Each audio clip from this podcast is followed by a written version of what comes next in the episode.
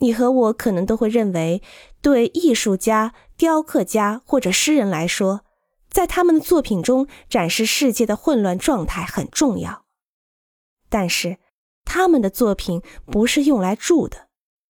另一方面，建筑是经常存在的，日复一日地存在着，它会给你舒适，而不是加剧混乱。建筑可以为你提供一个港湾，使你暂时远离当今复杂生活的艰辛，也为你遮挡风雨。风格是值得讨论的另一个词。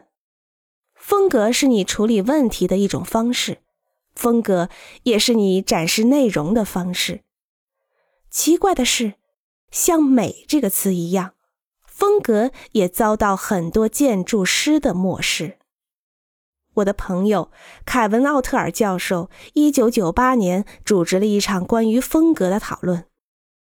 参会人员包括一些著名建筑师，比如汤姆·福特、斯坦利·马库斯。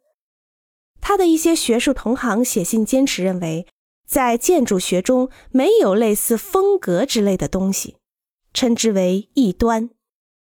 而记者和广告家指出，这样那样的都是一种风格，意指当前流行的或是时尚的。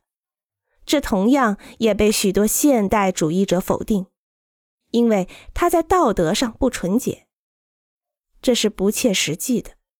事物要么流行受欢迎，要么反之。时髦的这个词不能被否定。